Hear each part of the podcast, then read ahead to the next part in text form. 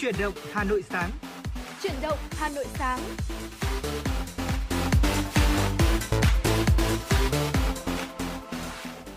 Trọng Khương và Thu Thảo xin kính chào quý vị thính giả đang đến với Chuyển động Hà Nội sáng, chương trình của Đài Phát thanh và Truyền hình Hà Nội đang được phát sóng trực tiếp trên tần số FM 96 MHz. Đồng thời chương trình của chúng tôi cũng đang được phát trực tuyến trên trang web hanoionline.vn. Quý vị và các bạn thân mến, 60 phút sắp tới của chương trình sẽ là thời điểm mà chúng tôi được ờ, gặp gỡ với quý vị để có thể cập nhật đến cho quý vị những thông tin thời sự đáng chú ý, những nội dung mà chúng tôi đã chuẩn bị để có thể chia sẻ cùng với quý vị, bàn luận cùng với quý vị như sống khỏe mỗi ngày và nhìn ra thế giới. Hãy cùng ờ, đồng hành với chúng tôi trên tần số 96 MHz đi qua 60 phút tiếp theo quý vị nhé. Thu Thảo xin được gửi lời chào tới quý vị thính giả đang theo dõi chuyển động Hà Nội sáng nay. Hai kênh tương tác quen thuộc của chương trình quý vị đừng quên nhé.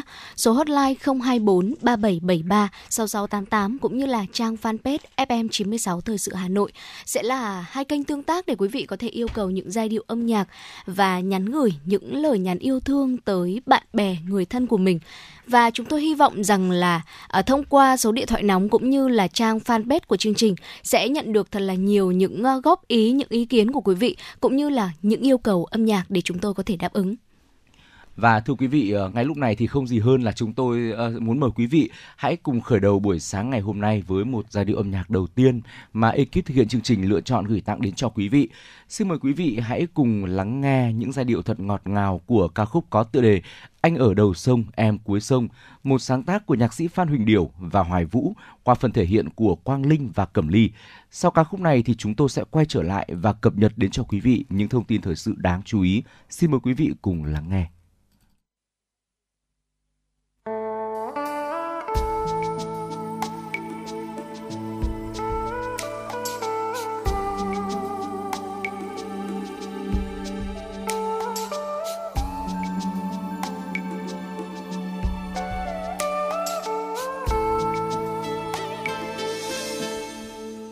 Ở đầu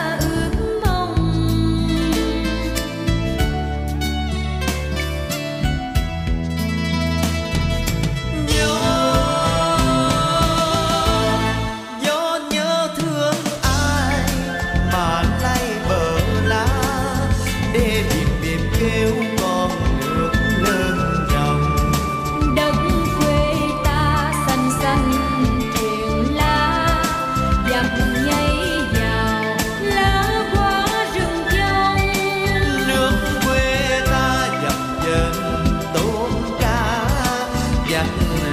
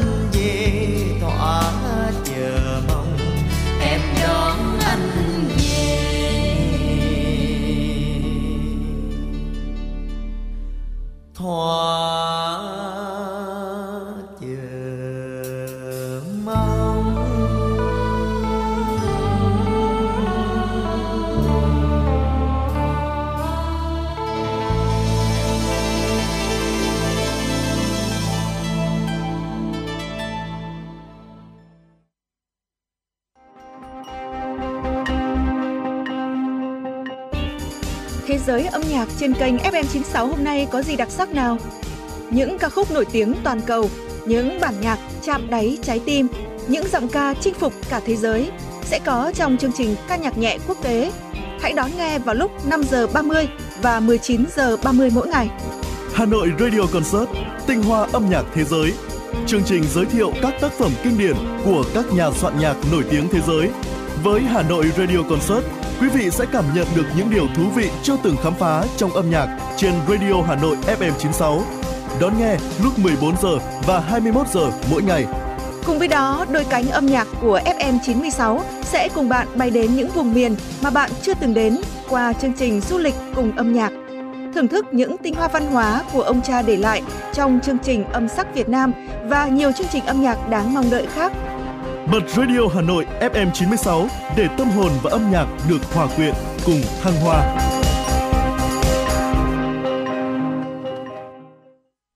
Quý vị và các bạn đang tiếp tục đồng hành với Trọng Khương và Thu Thảo trong chuyển động Hà Nội sáng.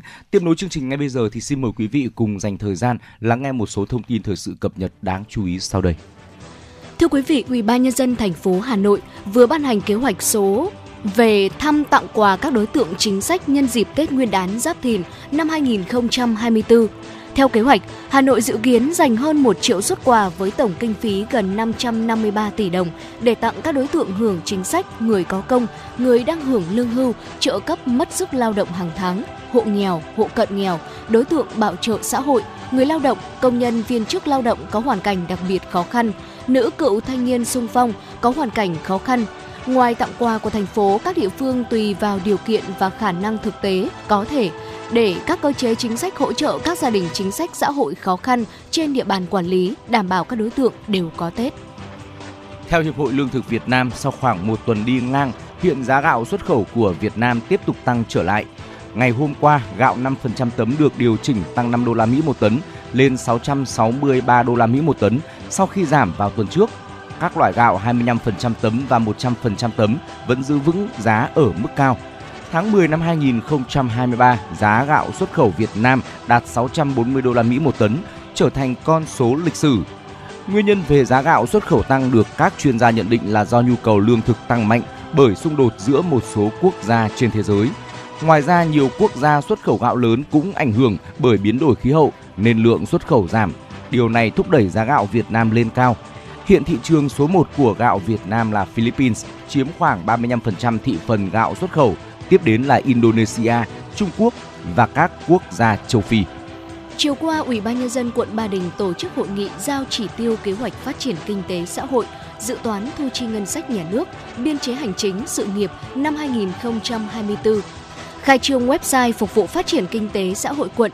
Báo cáo của Ủy ban nhân dân quận Ba Đình, Ba Đình cho biết, năm 2023, quận đã hoàn thành toàn bộ 10 mục tiêu phấn đấu, 26 chỉ tiêu về kinh tế xã hội, an ninh quốc phòng, trong đó 7 chỉ tiêu vượt kế hoạch. Quận cũng bảo đảm tiến độ 129 chỉ tiêu của nhiệm kỳ. Đến nay, đã hoàn thành 11 chỉ tiêu nhiệm kỳ, tăng trưởng kinh tế đạt sấp xỉ 12%, thu ngân sách đạt 112% dự toán, giải ngân vốn đầu tư công đạt 261,9% dự toán thành phố giao.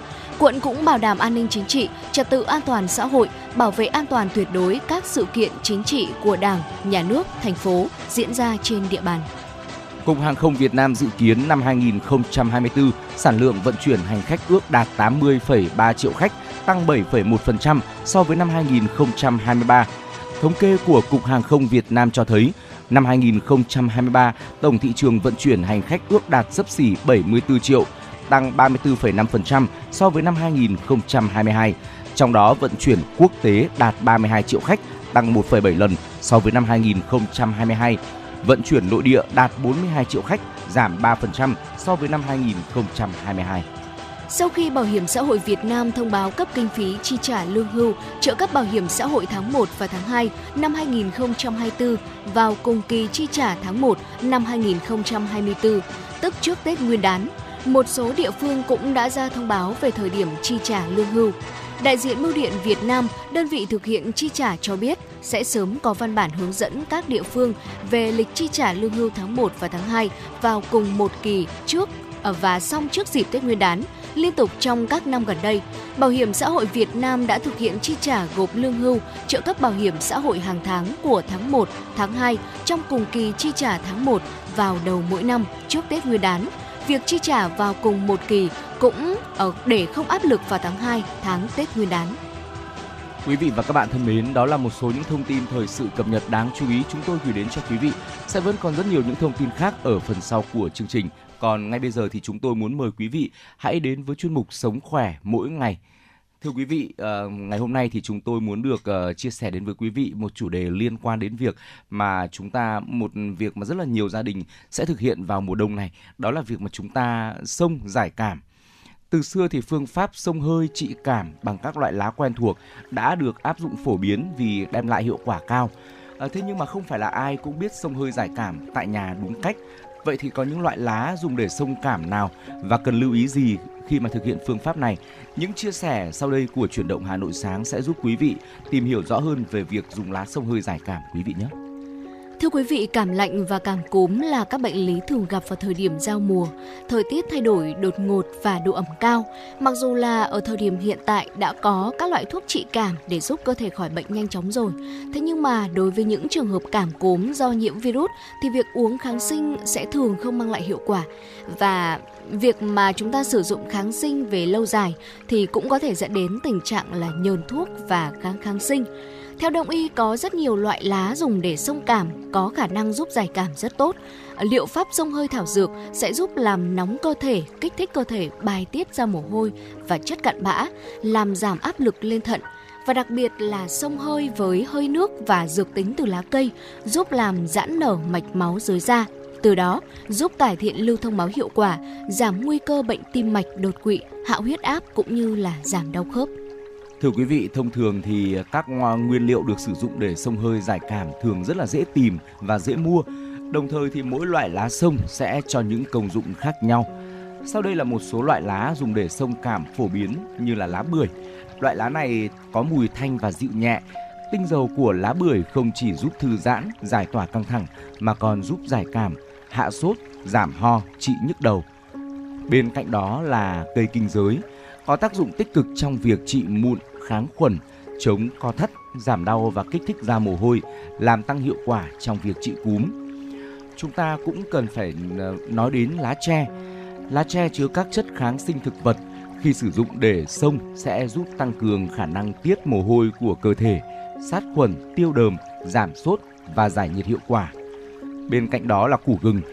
Gừng được xem là loại cây đa dụng nhất trong số các cây thuốc nam hầu như là mọi bộ phận của cây gừng đều có thể sử dụng được. Trong đó thì ờ, tinh dầu gừng sẽ có tác dụng giảm đau, trị ho và chống nôn hiệu quả. Vâng thưa quý vị và ngoài ra còn ờ, cây bạc hà, ngoài việc được sử dụng để chăm sóc răng miệng, trị chứng khó tiêu cũng như là hội chứng ờ, ruột kích thích thì cây bạc hà còn được dùng để xông giải cảm rất hiệu quả. Bởi vì trong loài cây này có chứa nhiều tinh dầu giúp kháng khuẩn, giảm đau và tiêu đờm. Ngoài ra quý vị cũng có thể lựa chọn à, xả, một loại lá dùng để xông cảm vô cùng hiệu quả. Tinh dầu trong phần thân và lá của cây xả có mùi thơm dịu nhẹ cùng với một số hợp chất hữu cơ tốt cho sức khỏe, chẳng hạn như là kháng khuẩn này, kháng nấm, hạ nhiệt cũng như là trị ho. Ở lá ngải cứu thì loại lá này có khả năng giúp hỗ trợ cầm máu và điều hòa khí huyết, thường được sử dụng để làm nguyên liệu xông giải cảm. Và quý vị cũng có thể lựa chọn à, cây hương nhu tím hoặc là trắng, chứa tinh dầu à, eugenol và menthin eugenol có khả năng kháng khuẩn, chống viêm, hạ nhiệt và loại lá này cũng giúp à, hỗ trợ giảm đau rất hiệu quả. Thưa quý vị, để liệu pháp sông hơi giải cảm mang đến hiệu quả tốt nhất thì ờ, chúng ta nên thực hiện ở trong phòng kín và không có gió lùa để tránh nhiễm phong hàn khi lỗ chân lông mở to. Tiếp theo, cần chọn lá dùng để sông cảm phù hợp rồi đem đi rửa sạch, đổ dầm sấp nước và đun sôi trong nồi đậy kín nắp. Sau khi mà chuẩn bị nước sông thì người bệnh hãy chùm chăn kín và tiến hành sông hơi trong khoảng từ 15 đến 20 phút. Có thể cho thêm vài giọt tinh dầu tràm, bạc hà hoặc là dầu gió vào nước sôi để tăng hiệu quả giải cảm, giúp cơ thể mau khỏe bệnh. Sau khi sông, có thể dùng một chiếc khăn khô để thấm mồ hôi và mặc quần áo sạch Quý vị cần nhớ rằng là tuyệt đối không nên đi tắm ngay sau khi xông vì sẽ rất dễ bị nhiễm lạnh. Bởi điều này sẽ làm cho lỗ chân lông co lại, khiến cho nước không thoát được và ảnh hưởng đến sự lưu thông máu. Để cảm thấy thoải mái hơn thì quý vị có thể là ăn một bát cháo nóng với nhiều hạt tiêu, tía tô và hành lá sau khi xông để giúp làm tăng hiệu quả giải cảm bằng phương pháp xông hơi quý vị nhé. Mặc dù là việc ờ, sử dụng các loại lá dùng để sông cảm được coi là một phương pháp khá an toàn và hiệu quả, thế nhưng mà để tránh các vấn đề phát sinh có thể xảy ra thì quý vị sẽ cần phải lưu ý một số vấn đề như thế này. Mình không nên sông hơi quá 20 phút một lần và chỉ nên thực hiện khoảng từ 1 cho đến 2 lần mỗi ngày là đủ. Ngay sau khi sông cần lau khô mồ hôi ngay và nên tránh những nơi gió lùa vì rất dễ bị nhiễm lạnh. Ở không nên xông hơi toàn thân đối với những trường hợp bị cảm, thế nhưng mà tăng tiết mồ hôi nhiều. Thay vào đó thì có thể áp dụng liệu pháp xông hơi cục bộ.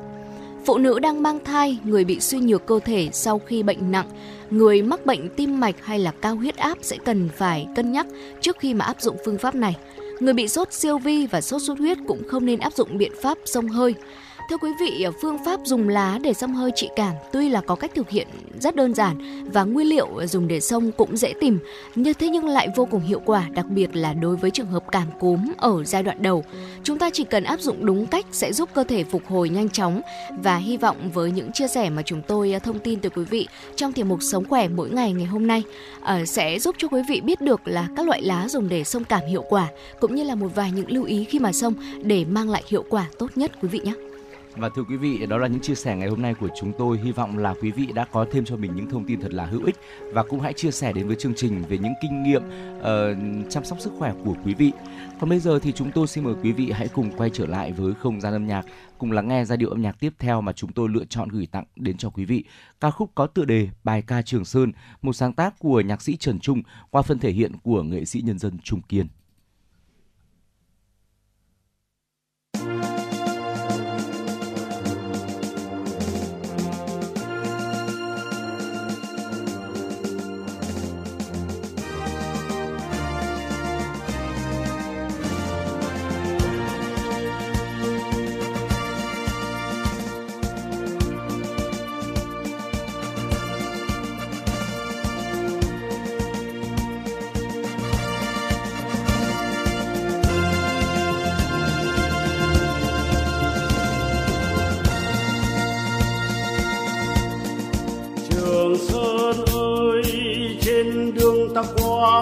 Không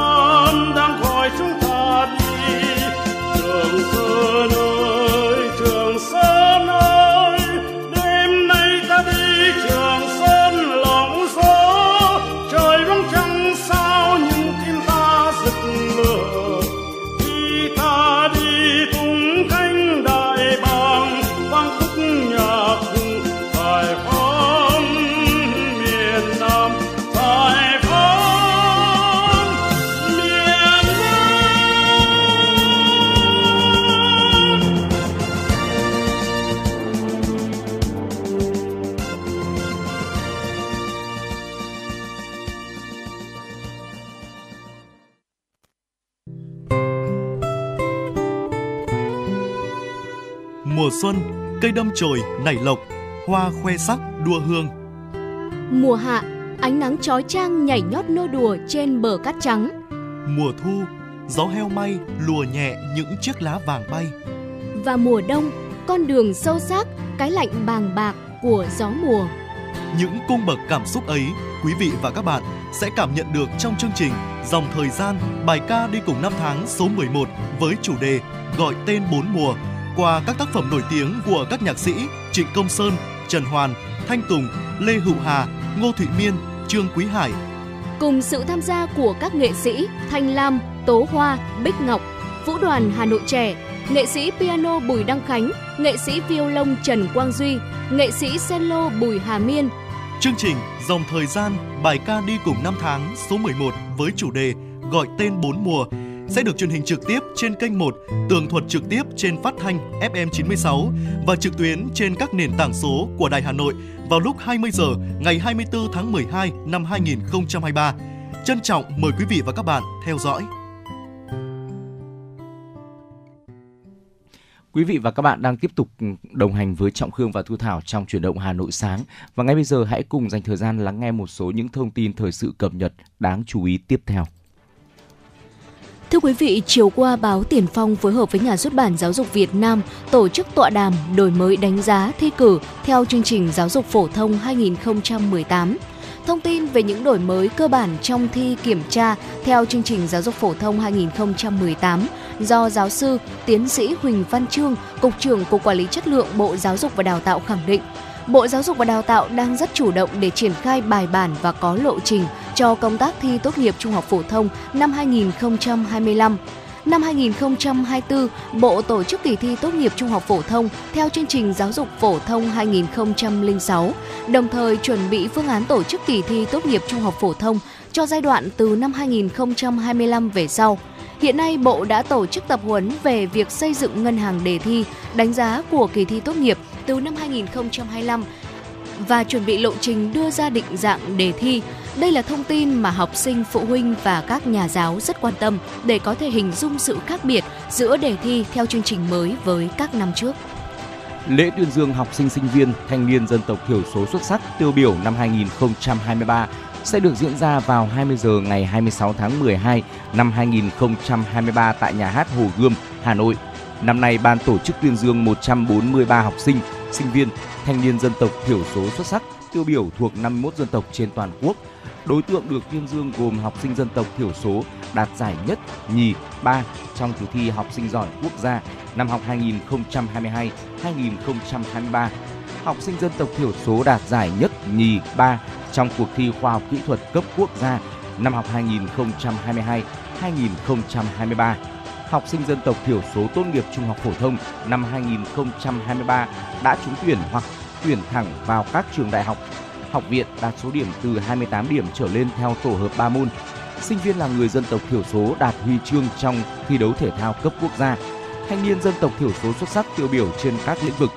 Năm 2023 là năm thứ 10, Ủy ban dân tộc chủ trì phối hợp cùng Bộ Giáo dục và Đào tạo, Trung ương Đoàn Thanh niên Cộng sản Hồ Chí Minh tổ chức lễ tuyên dương học sinh sinh viên, thanh niên dân tộc thiểu số xuất sắc tiêu biểu của cả nước. Hội nghị toàn quốc về phát triển các ngành công nghiệp văn hóa Việt Nam sẽ diễn ra vào ngày 24 tháng 12. Đây là hội nghị toàn quốc lớn nhất từ trước đến nay về công nghiệp văn hóa. Tại hội nghị, Bộ Văn hóa, Thể thao và Du lịch sẽ báo cáo về tình hình triển khai, thực hiện chiến lược phát triển các ngành công nghiệp văn hóa Việt Nam đến năm 2020, tầm nhìn đến năm 2030. Trong đó, trọng tâm là đánh giá kết quả đạt được trong quá trình triển khai chiến lược phát triển các ngành công nghiệp văn hóa Việt Nam.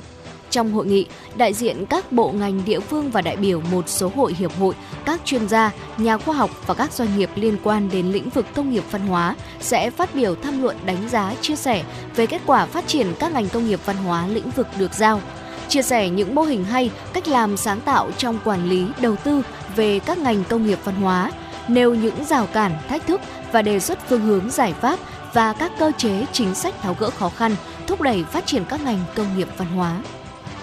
Giàn nhạc giao hưởng Việt Nam sẽ tổ chức chương trình hòa nhạc vào lúc 19 giờ 30 phút ngày 26 tháng 12 tại nhà hát lớn Hà Nội, quận Hoàn Kiếm nhằm quyên góp giúp đỡ trẻ em có hoàn cảnh khó khăn. Chương trình mở cửa tự do chào đón khán giả. Chương trình hòa nhạc sẽ đem đến khán giả thủ đô những bản nhạc tươi vui ấm áp, hấp dẫn, hợp với không khí Giáng sinh và chào đón năm mới của các nhà soạn nhạc thế giới. Đêm hòa nhạc do nhạc trưởng Honna Tetsuji chỉ huy với sự tham gia của các nghệ sĩ âm nhạc thính phòng xuất sắc cùng các nghệ sĩ giàn nhạc giao hưởng Việt Nam.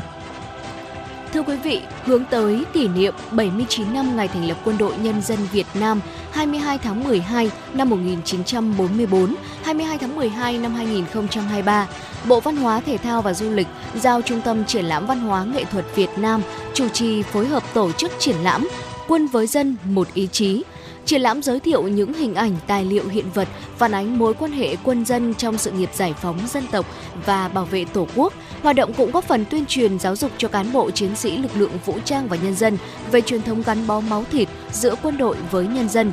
Triển lãm Quân với dân một ý chí mở cửa từ ngày 21 đến 24 tháng 12 năm 2023 tại Trung tâm Triển lãm Văn hóa Nghệ thuật Việt Nam số 2 Hoa Lư, Hai Bà Trưng, Hà Nội. Lễ khai mạc diễn ra vào lúc 19h30 ngày 21 tháng 12. Đó là một số những thông tin đáng chú ý mà chúng tôi cập nhật gửi đến cho quý vị. Và ngay bây giờ thì hãy cùng quay trở lại với không gian âm nhạc trước khi đến với chuyên mục tiếp theo của chúng tôi, nhìn ra thế giới.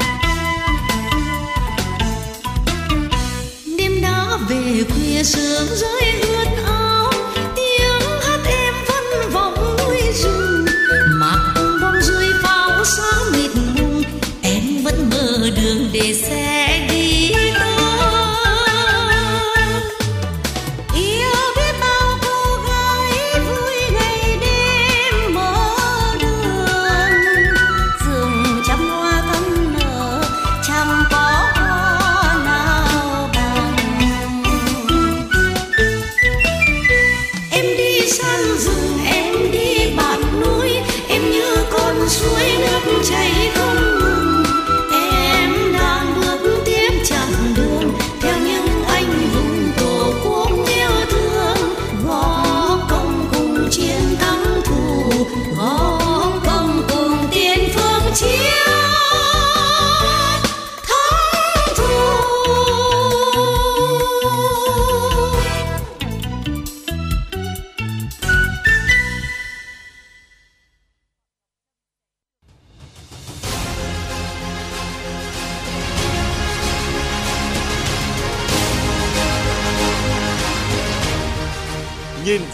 giới.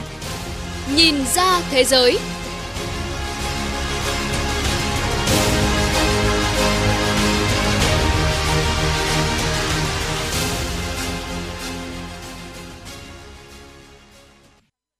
Xin kính chào quý vị và các bạn. Mời quý vị và các bạn đến với chuyên mục Nhìn ra thế giới của Đài Phát thanh Truyền hình Hà Nội. Thưa quý vị, một Giáng sinh mới đang đến gần, các thành phố ở nhiều nước trở nên lung linh hơn. Trong những ngày này, các thành phố ở châu Âu được trang hoàng rực rỡ và hấp dẫn. Thời tiết lạnh giá với những bông tuyết rơi và phong cách Gothic đã biến châu Âu, đặc biệt là khu vực phía Bắc, trông giống như một xứ sở thần tiên. Trong chương trình ngày hôm nay, mời quý vị và các bạn cùng chúng tôi ghé thăm một số thành phố lớn ở châu Âu và các địa điểm khác để tìm hiểu về bầu không khí Giáng sinh và năm mới tại các nước châu Âu qua bài viết của phóng viên Hiền Thảo.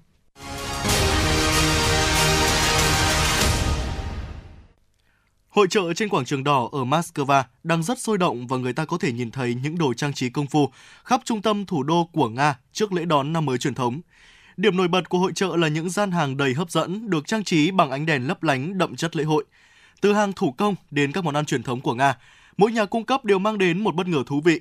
Mùi rượu ngâm và hạt rẻ nướng tràn ngập không khí, tạo nên một xứ sở thần tiên kích thích mọi giác quan. Một số sân trượt băng ngoài trời ở Moscow cũng mở cửa vào thời điểm này trong năm. Và một trong những sân trượt băng lớn nhất thành phố là cung triển lãm thành tựu kinh tế quốc dân. Một địa điểm nổi tiếng thu hút người dân địa phương và khách du lịch. Sân trượt băng ở giữa hội trợ tạo thêm nét vui tươi. Tại đây gia đình và bạn bè lướt trên băng được bao quanh bởi các địa danh lịch sử. Các buổi biểu diễn trực tiếp và các bài hát mừng đã góp phần tạo nên bầu không khí vui tươi, biến nơi đây giống như một xứ sở thần tiên mùa đông thật sự. Vị trí gần điện Kremlin và bảo tàng lịch sử quốc gia, cho phép du khách khám phá mạch lịch sử phong phú của Moscow sau khi đắm mình trong bầu không khí lễ hội kỳ diệu. Chợ Giáng sinh Moscow thực sự là địa điểm không thể bỏ qua trong kỳ nghỉ lễ.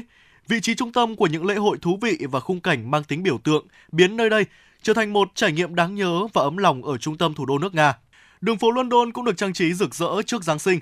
Khách du lịch và người dân địa phương đổ ra đường phố thủ đô nước Anh để mua sắm trong dịp nghỉ lễ khi những người hát mừng ở quảng trường Trafalgar mang tinh thần lễ hội đến trung tâm thành phố. Đầu tháng 12 là thời điểm đặc biệt nhất đối với quảng trường Trafalgar. Mỗi năm, người dân Na Uy tặng cho London một cây thông khổng lồ như một lời tri ân vì đã giúp đỡ họ trong Thế chiến thứ hai. Và truyền thống này có từ năm 1947. Cây thông Na Uy đã đến London để chào đón Giáng sinh 2023 và sẽ thắp sáng quảng trường Trafalgar. Cây thông sẽ hiện diện trên quảng trường tròn một tháng cho đến ngày 6 tháng 1 năm 2024. Mất rất nhiều công sức để đưa được cây thông tới đây và thắp sáng. Và khi tất cả các bóng đèn trên cây được bật lên, thì ai cũng phải công nhận rằng mọi công sức bỏ ra đều xứng đáng. Cây thông ở quảng trường Trafalgar đã trở thành một biểu tượng của Giáng sinh London.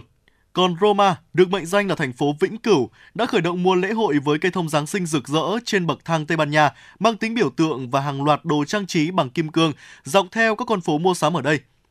Các cặp đôi không bỏ lỡ cơ hội chụp những tấm ảnh lãng mạn trước cây thông Noel trắng và vàng cao 15 mét do nhà mốt Dior tài trợ và được trang trí bằng những con bướm vàng và lọ nước hoa.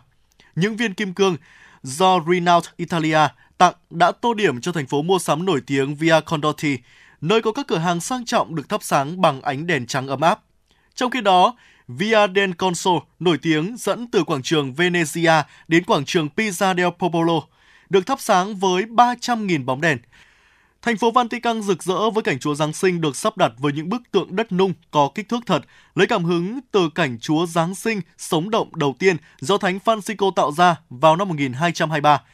Ngoài ra còn có một cây thông Giáng sinh cao 28 mét ở quảng trường Thánh Pedro được trang trí bằng một loài hoa núi màu trắng có nguồn gốc từ dãy Alper. Chợ Giáng sinh Bruxelles, Bỉ thay chiếc áo mới với món ngon của Bỉ, bánh quế và bia. Để chuẩn bị chào mừng ngày lễ, khu chợ nằm dưới chân tòa nhà của sàn giao dịch chứng khoán cũ mới được tân trang lại, hiện là nơi du khách tới thăm và nếm thử bia. Trung tâm chính của lễ hội là cây thông Noel ở quảng trường trung tâm Grand Place, dọc theo các hội trường và tòa thị chính kiểu Baroque trước đây. Những năm gần đây, nơi này rất đông khách du lịch và mỗi năm đều có màn trình diễn âm thanh và ánh sáng. Đây là thời điểm tuyệt vời nhất trong năm ở Chicago, Illinois và khắp thành phố có thể cảm nhận được niềm hân hoan trong ngày lễ Giáng sinh. Công viên bóng chảy Village Fire nổi tiếng, nơi đội Chicago Cup đã thi đấu được chuyển đổi thành Winterland, hoàn chỉnh với hàng nghìn ngọn đèn Giáng sinh rực rỡ, các cửa hàng và trò chơi trong công viên giải trí cho cả gia đình. Mỗi đêm ở trung tâm thành phố Chicago, sân băng của công viên Thiên Niên Kỷ luôn chật kín người tận hưởng không khí lễ hội. Họ trượt băng bên cạnh cây thông Giáng sinh cao 13 mét của thành phố. Vườn thú công viên Lincoln cũng được thắp sáng bởi hàng nghìn ánh đèn lung linh từ khắp khu vườn vào mỗi buổi tối. Những người đi tàu ở Chicago cũng được tận hưởng niềm vui lễ hội với chuyến tàu theo chủ đề Ngày lễ được bao phủ bởi màu sắc Giáng sinh và được bao phủ bởi ánh đèn rực rỡ.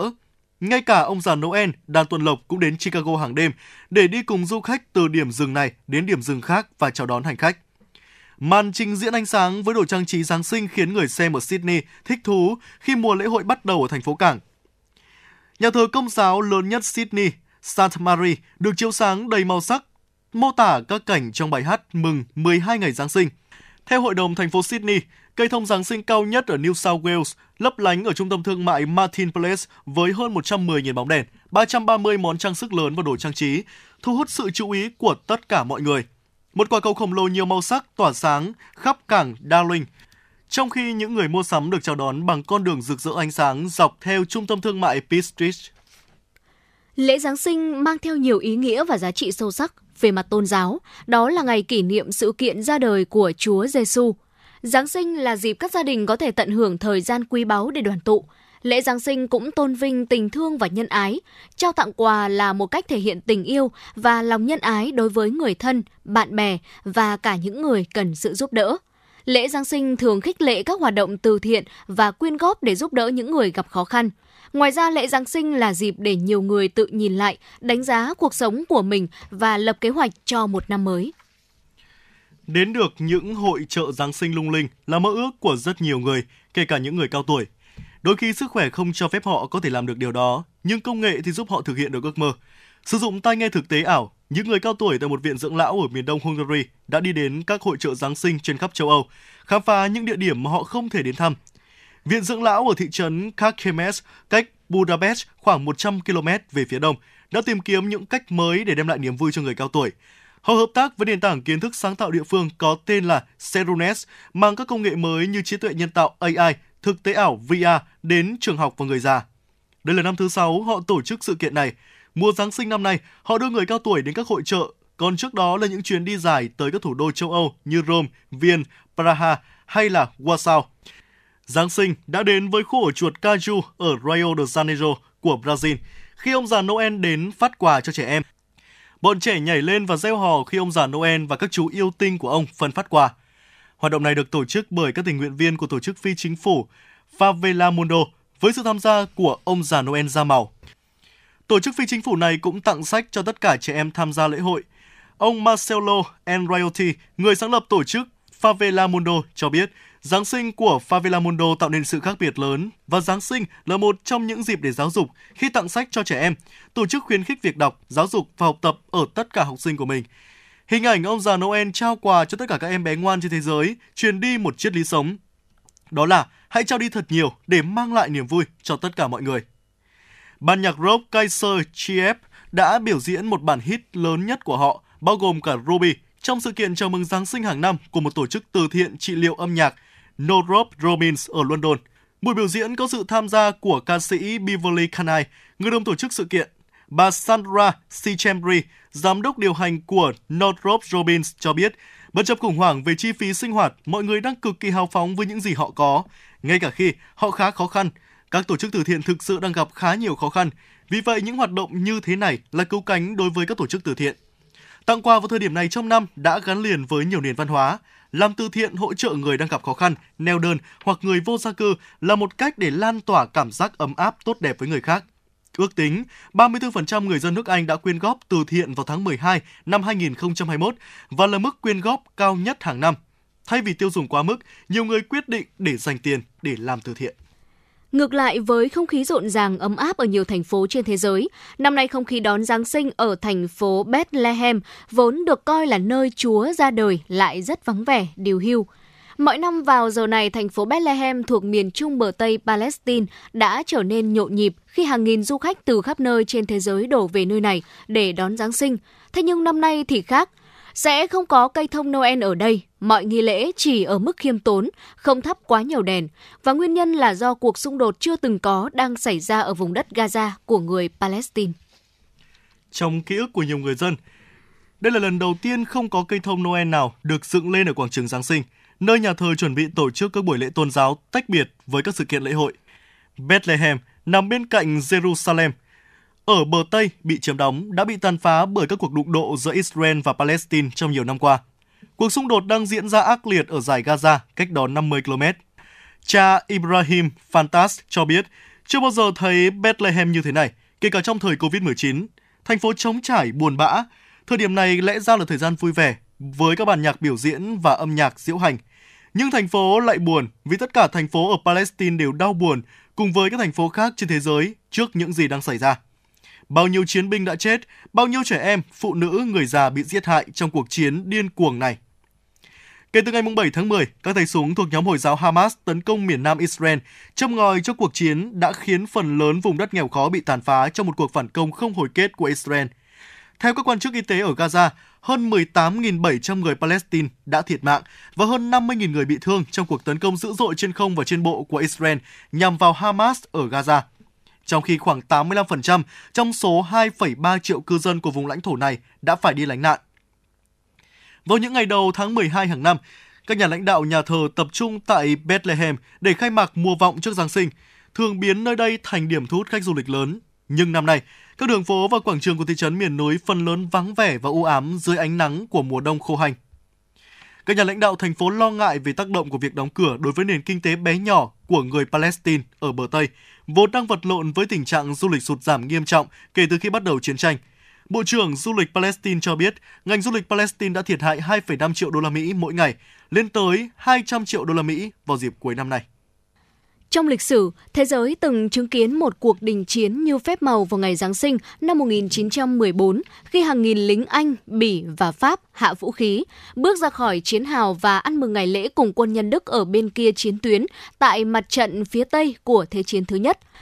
Giới sử gia vẫn tranh cãi về các chi tiết chính xác trong sự kiện này, thế nhưng phần lớn cho rằng khoảng 100.000 binh sĩ, tương đương với 2 phần 3 lực lượng tham chiến các bên đã ngừng giao chiến. Đây được coi là khoảnh khắc hòa bình hiếm hoi trong cuộc chiến cướp đi sinh mạng của hơn 15 triệu người. Và trong những ngày này, chắc hẳn là nhiều người trên thế giới cũng cầu mong có thêm một phép màu như vậy xảy ra nhân dịp lễ Giáng sinh 2023. Tới đây mục nhìn ra thế giới của Đài Phát thanh Truyền hình Hà Nội xin được khép lại. Cảm ơn quý vị và các bạn đã đồng hành cùng chúng tôi. Thân ái chào tạm biệt.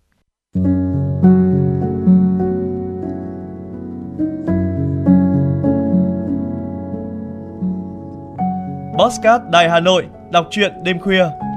Những cuộc đời, những số phận, những câu chuyện từ hiện thực cuộc sống, cả những hồi tưởng, ký ức về một thời chưa xa. Tất cả sẽ được gửi gắm mỗi ngày một số trong chương trình podcast Đọc truyện đêm khuya của Đài Hà Nội. Ở đó, mỗi câu chuyện của các nhà văn nổi tiếng Việt Nam và cả những cây bút trẻ sông sáo sẽ đưa quý thính giả xa gần đắm chìm trong những không gian và thời gian khi thì hư ảo, huyền hoặc, lúc lại chân thực đến bất ngờ, để rồi khép lại mỗi tác phẩm luôn là tình người, là sự tử tế, là tính nhân văn lan tỏa trong đời thường. Và thậm chí đôi khi còn là hồi chuông cảnh tỉnh những phận người lầm lỡ để định hướng con người đến một cuộc sống tốt đẹp hơn. 30 phút mỗi số trên sóng của Đài Hà Nội, đó cũng là lúc bạn có thể thành thơi, lắng lại hòa dòng cảm xúc bên chiếc radio quen thuộc hay chiếc điện thoại thông minh nhỏ xinh để ngẫm ngợi về những điều đã qua, để cảm nhận ngòi bút sắc sảo và tài năng văn chương của mỗi tác giả. Bởi dù ở thế hệ nào, giai đoạn nào, họ cũng luôn mong muốn có thể khai thác tận cùng mọi câu chuyện của cuộc sống.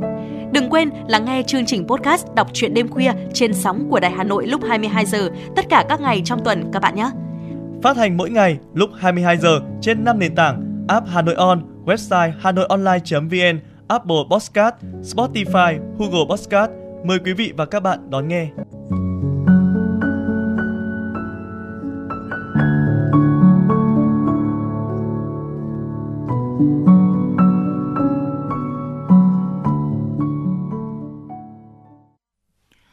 Quý vị và các bạn thân mến, quý vị và các bạn đang quay trở lại với chuyển động Hà Nội trưa.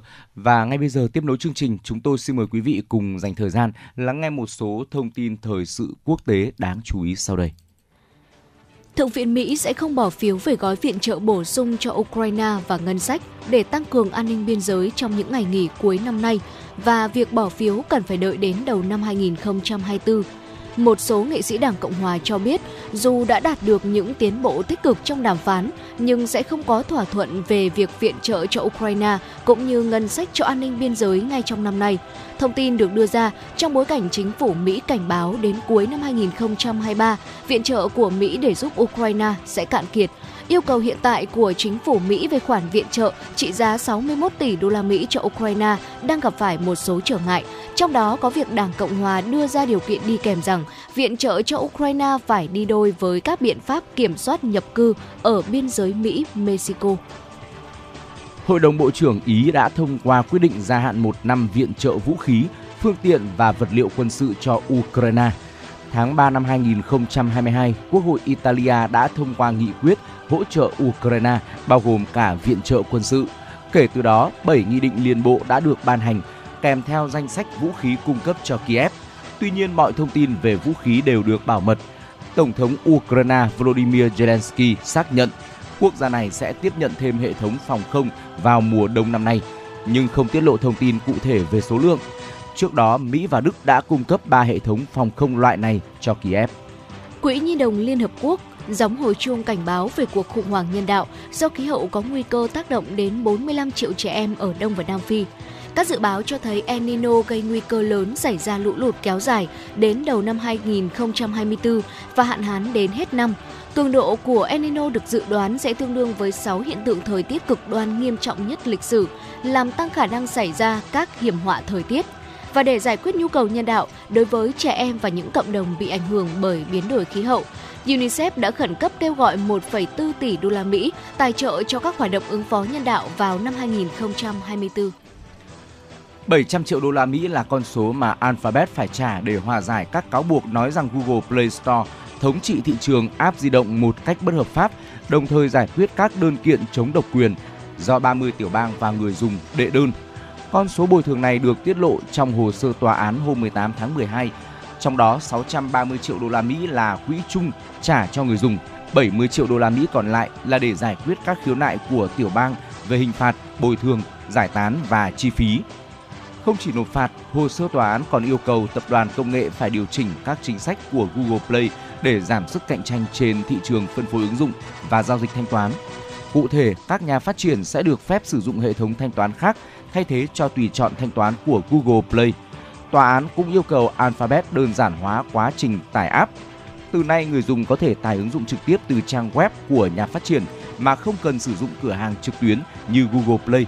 Điều này sẽ đe dọa đến hàng tỷ đô la Mỹ doanh thu được tạo ra từ việc bán và phân phối ứng dụng thông qua Google Play, theo như Bloomberg nhận định. Wilson White, Phó Chủ tịch Google phụ trách các vấn đề về chính sách công cho biết, thỏa thuận này được xây dựng dựa trên tính toán linh hoạt của Android tiền đề là vẫn duy trì các biện pháp bảo vệ an ninh và khả năng cạnh tranh của Google với các nhà sản xuất hệ điều hành khác. Theo Bloomberg, vụ kiện đã khơi mào từ năm 2021 với trọng tâm xoay quanh các cáo buộc vi phạm luật chống độc quyền. 36 tiểu bang đã đâm đơn kiện Google nói rằng hãng đã gây khó dễ khi người dùng sử dụng các tùy chọn thanh toán trong ứng dụng In-App Payment. Đồng thời chi tiền để thỏa thuận, không ai phân phối app trên các nền tảng khác Do đó, đơn kiện cáo buộc Google đã vận hành Google Play Store như một công ty độc quyền bất hợp pháp. hãng cản trở sự cạnh tranh từ các nhà phân phối ứng dụng khác trên các thiết bị chạy Android do Google sở hữu. Đây cũng chỉ là một trong rất nhiều vụ kiện xoay quanh việc Alphabet ngăn chặn các đối thủ cạnh tranh một cách bất hợp pháp. Tuần trước, công ty đã thua kiện trong cáo buộc với Epic Games.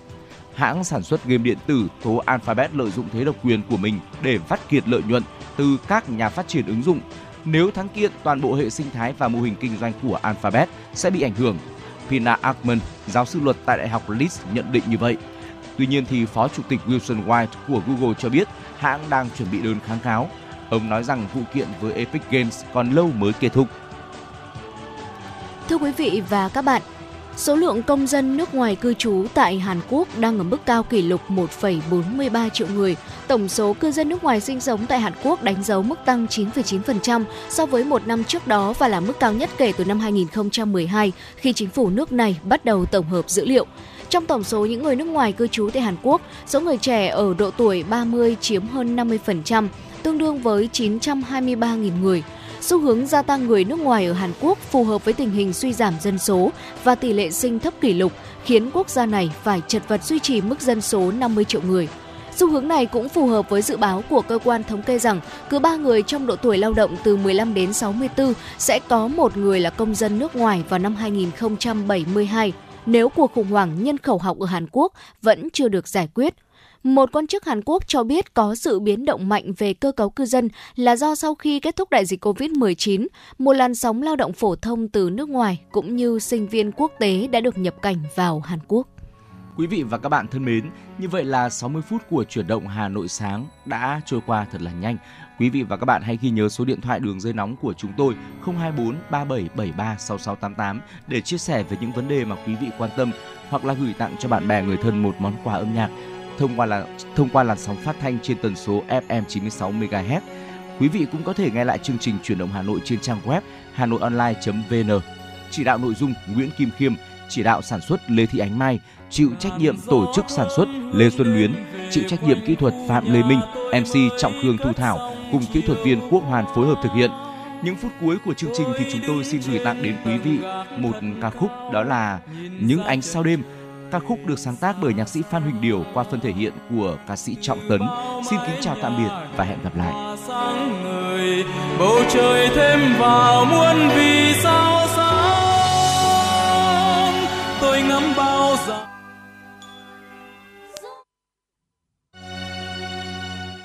làn gió thơm hương đêm về quanh khu nhà tôi mới cất xong chiều qua tôi đứng trên tầng gác thật cao, nhìn ra chân trời xa xa. Từ bao mái nhà đèn hoa sáng ngời, bầu trời thêm vào muôn vì sao sáng. Tôi ngắm bao gia đình đừng đường tình yêu, nghe máu trong tim hòa niềm vui, lâng lâng lời ca.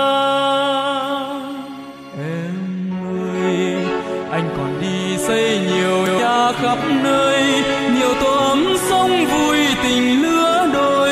Lòng anh những thấy càng thương nhớ em, dù xa nhau trọn ngày đêm. Anh càng yêu em càng hăng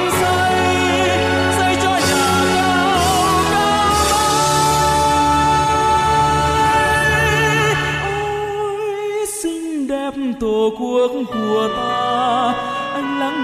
bao lời ân ái những bài tình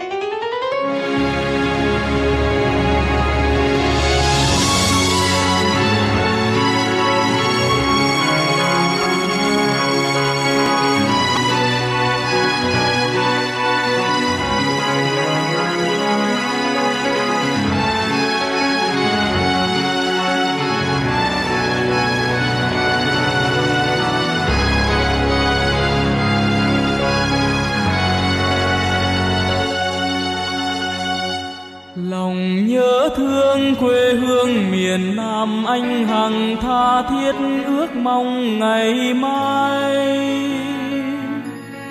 Anh sẽ đi về khắp làng quê, xây những ngôi nhà tương lai. Dòng sông mát xanh chảy quanh phố phường, và nhiều công trường xây niềm vui khi bóng đêm trở về, rực ánh đèn lên. Anh thấy như muôn ngàn vì sao theo trong đêm tối. Em ơi, tuy giờ đây hai miền còn cách xa, niềm chia cắt thắt đau lòng chúng ta, nhưng không thể xóa được hình bóng em. Dù xa nhau trọn ngày đêm anh càng yêu em càng hăng say, xây cho nhà cao cao mãi